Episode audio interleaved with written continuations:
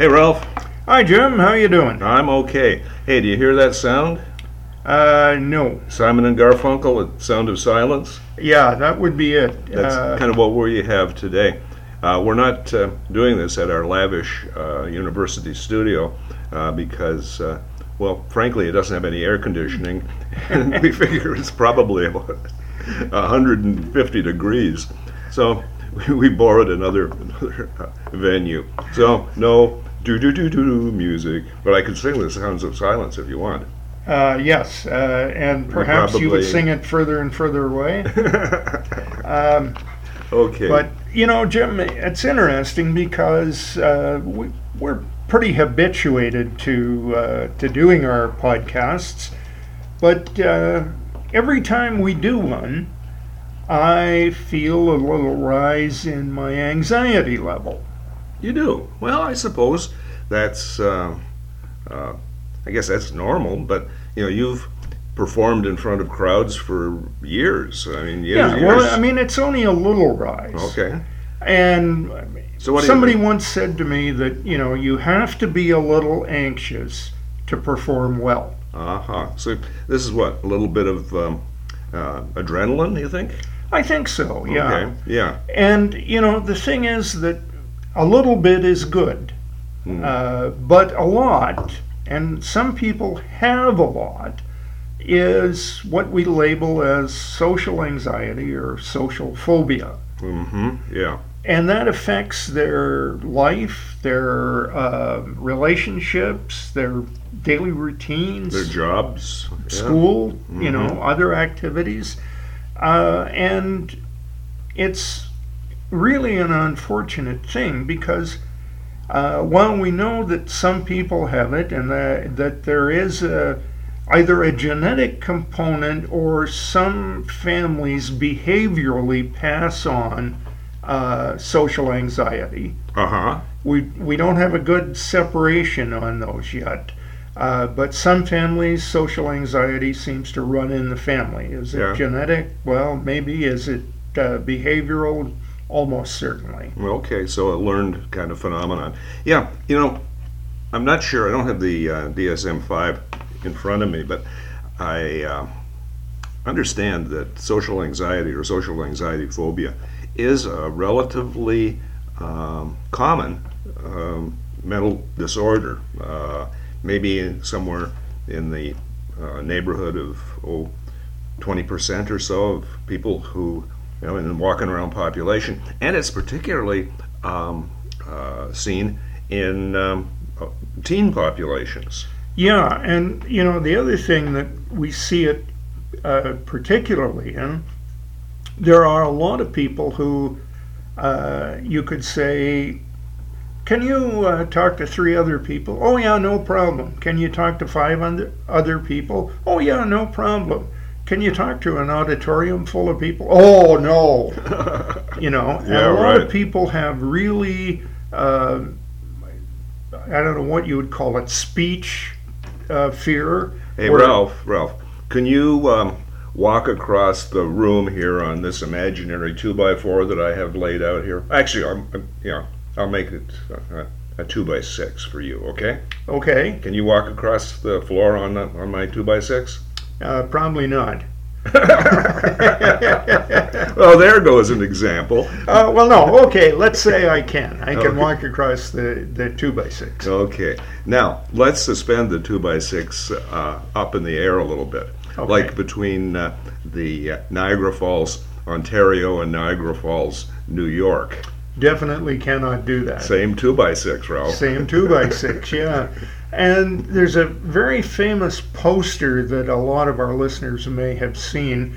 It shows uh, guys making some of the first skyscrapers in New York City, and there's a, a hoist uh, that's about 97 stories up, and these guys have a, a cable wrapped around the hoist, and they're all out on a beam I've seen that picture. and they're sitting there eating their lunch Mhm. you know and i look every time i look at that it gives me kind of uh, a, you know Sh- queasy queasy. feeling because it just looks like all you have to do is tilt yourself back a little bit, and then you fall off, and then the guy next to you who you grabbed falls off, and then the beam tilts. And You know, that's a good point because uh, even your description of it, because I've seen the picture, but even just you talking about it gave me that queasy feeling in the pit of my stomach, which, you know, is kind of uh, interesting. We've talked about this before that anxiety isn't just the emotion in your brain, the emotion in your head. It takes over your whole body, and we feel Yeah, it. We feel it uh, in our shoulders, in our gut, in our, in our legs, you know. So, yeah, and you know, uh, we we see people uh, blushing, heartbeat raising, trembling, sweating.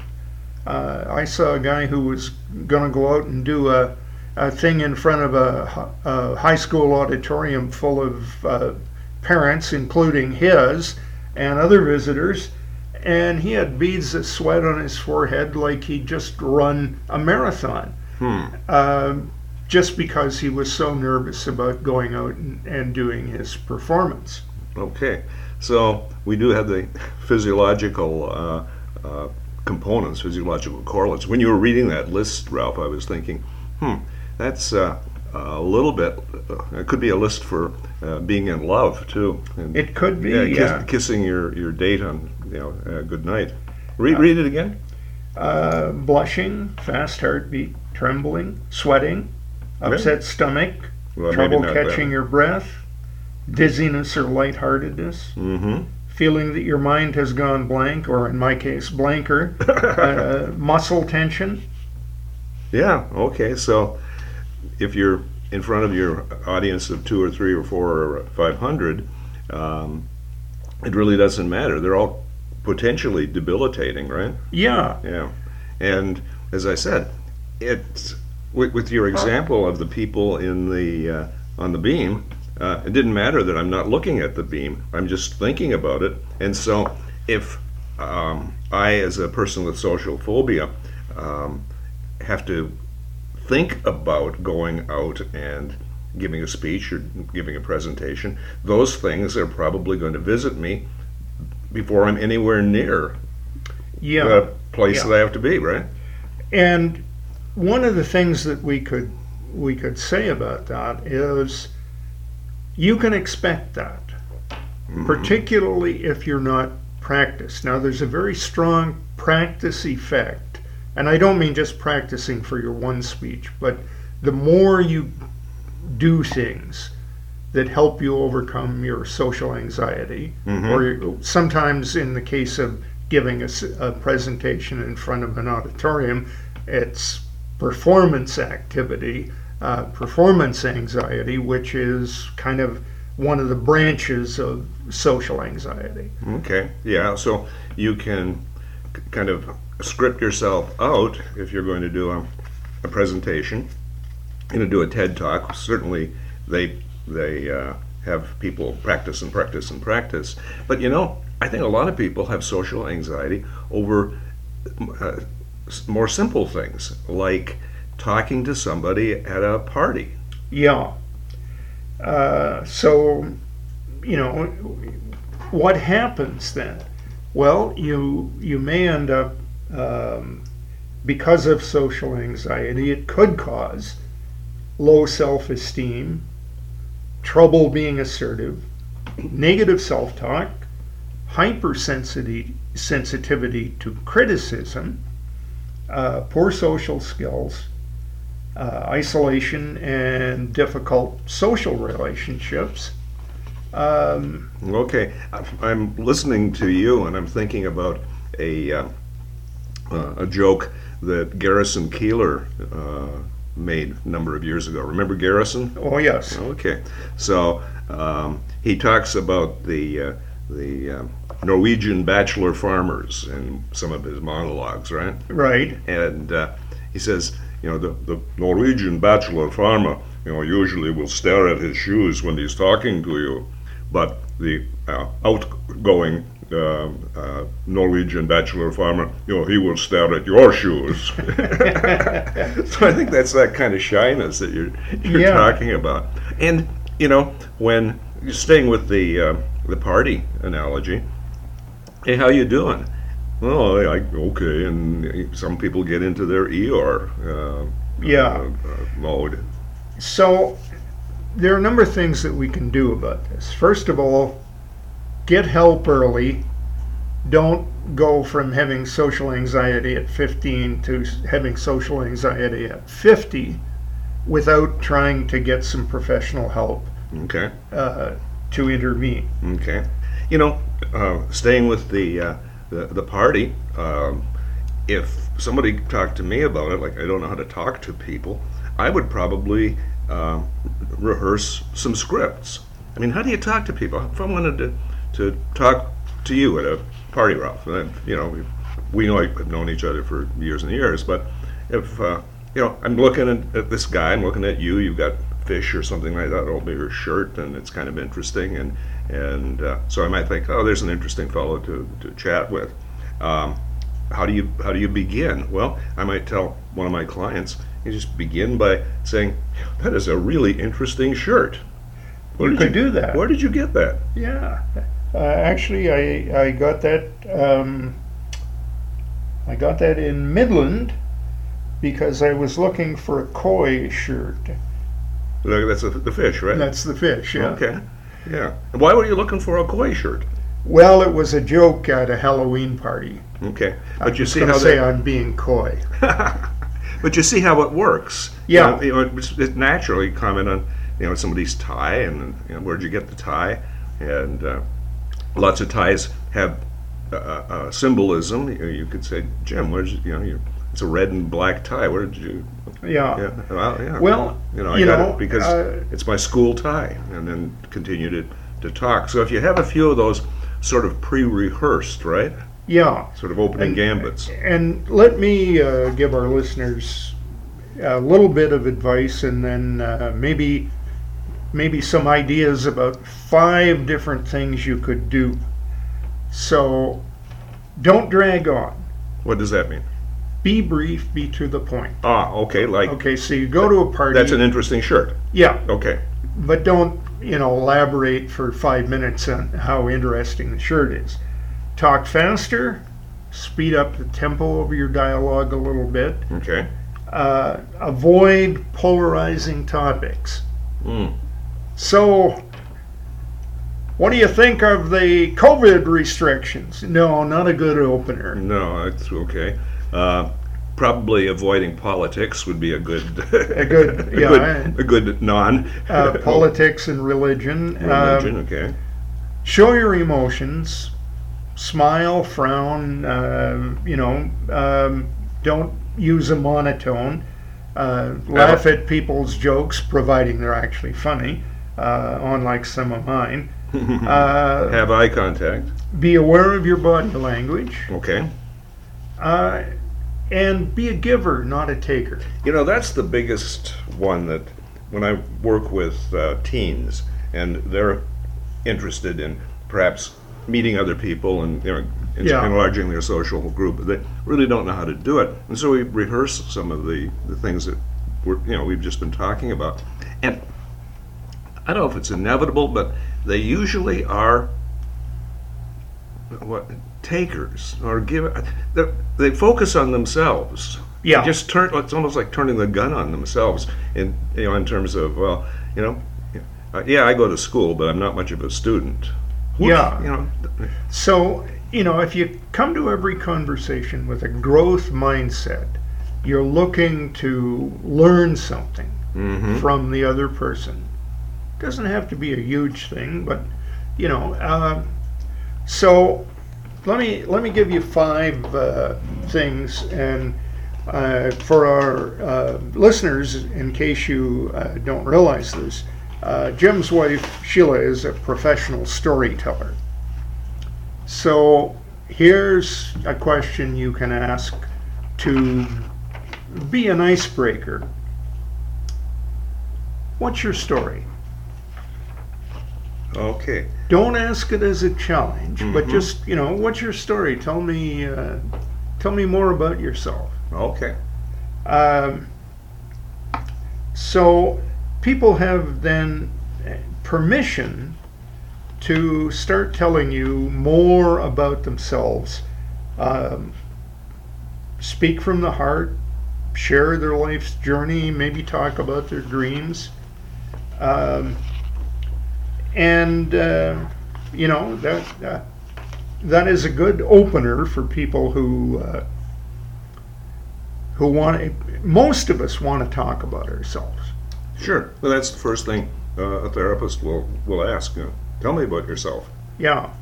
So that can be threatening, though, Ralph, because people, uh, like, what do you want to know, as opposed to yeah. them telling them, yeah, just tell me anything. You know? So um, maybe another one that might be perceived as less threatening is, hey, what makes you smile when you get up in the morning?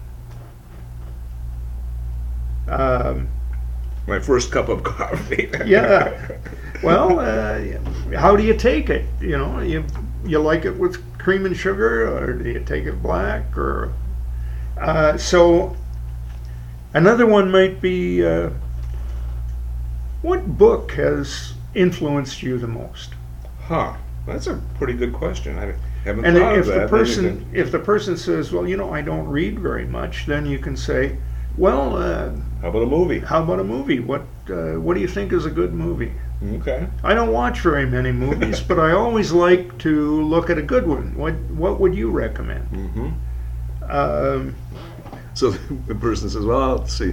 Last movie I saw, I think was Bambi." You know, so there's something else. Uh, the if you want to be interesting, it would be good for you to at least know what books you've enjoyed, what movies you've enjoyed, and what your own story is. yeah, because Because somebody It's- might come up and ask you those. Ra- Ralph might be at this party and he's going to ask you those questions. and it it um, is reciprocal. hmm because um, you know one of the things that you might start off with um, is uh, okay um, what's your story? And the person might say blah blah blah blah. And then they'll say to you and and what's your story? Okay. and you have to have an answer for that. Right, right. um, so what absolutely excites you right now? Business home you know i just had uh, well i didn't have but uh, my family has a new great grandson hmm you know that that's pretty exciting. Here's Okay. this here's this little thing and we go back uh, in the same neighborhood. We've got um, grandma daughter son and newborn great grandson Hmm, four generations. in- Four in generations. one neighborhood. One neighborhood, Near yeah. Toronto. Okay. Yeah. So that could, you know. Hey, what? So what was the question? What? what absolutely excites you right now Okay. Hey. So you might get somebody who talks about their business or their classes or whatever. hmm You know, uh, I, I just went to a massage therapist and I'm pain free for uh, the first time in a little while. That excites me pretty much. yeah. Yeah. And How about you? Suppose uh, I, I didn't uh, I didn't know you, Jim, Mhm. uh, hmm. and we're at this gathering, um, and uh, I say to you, you know, uh, I'd like to know what's the most important thing I should know about you. Well, that's a good question, Ralph. Um, you could, I could tell you about my occupation. I could tell you about my my uh, creative work. But you know, the best, the most important thing that you should probably know about me is that uh, I'm a warm, compassionate,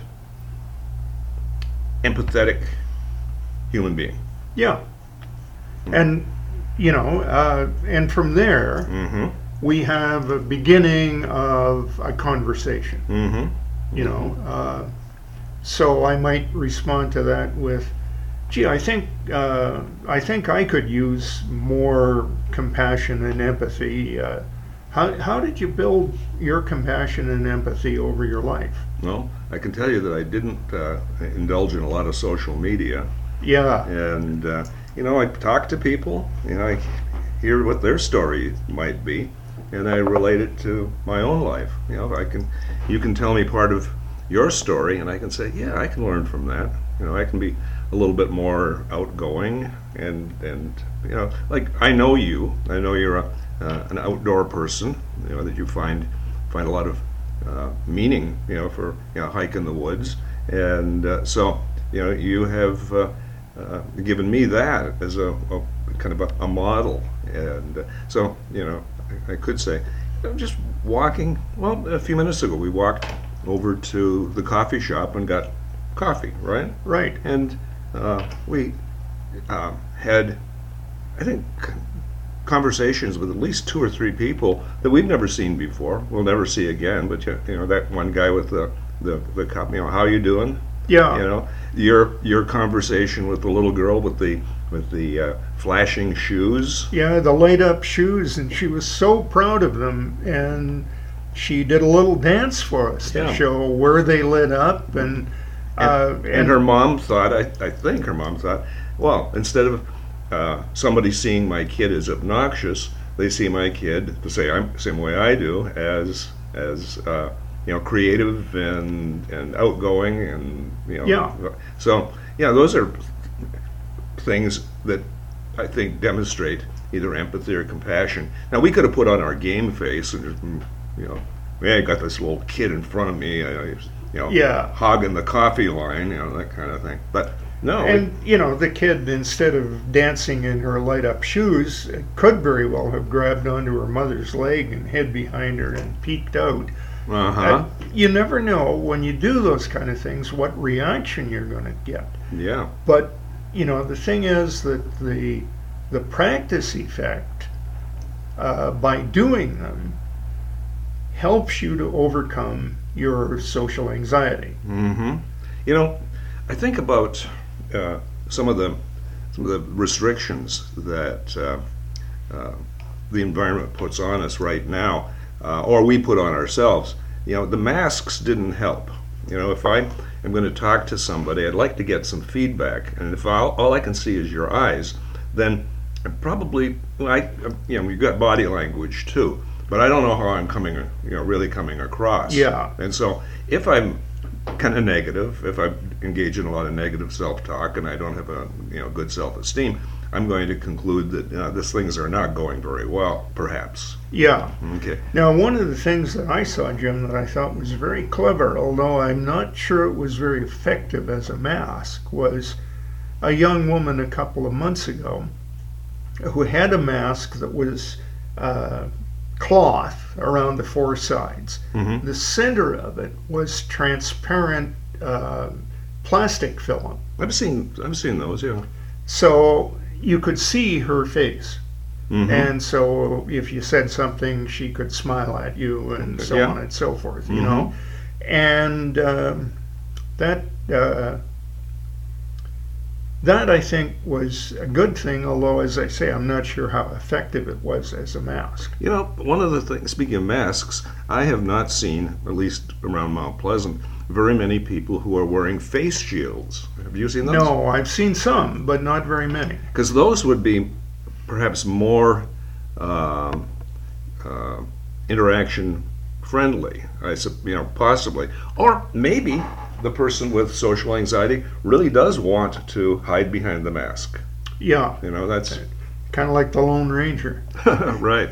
You know, um, there's another self-inflicted um, mask that a lot of people use, and I think they use it uh, as a, a, a way of hiding, and that's their telephone. Yeah, There are. uh, I was at that same coffee shop. Sheila and I were at the same coffee shop yesterday or the day before, and there were two uh, young ladies who were sitting, I think, at 90 degrees from each other. They weren't across from each other, um, but uh, they were on their devices. They were on their telephones.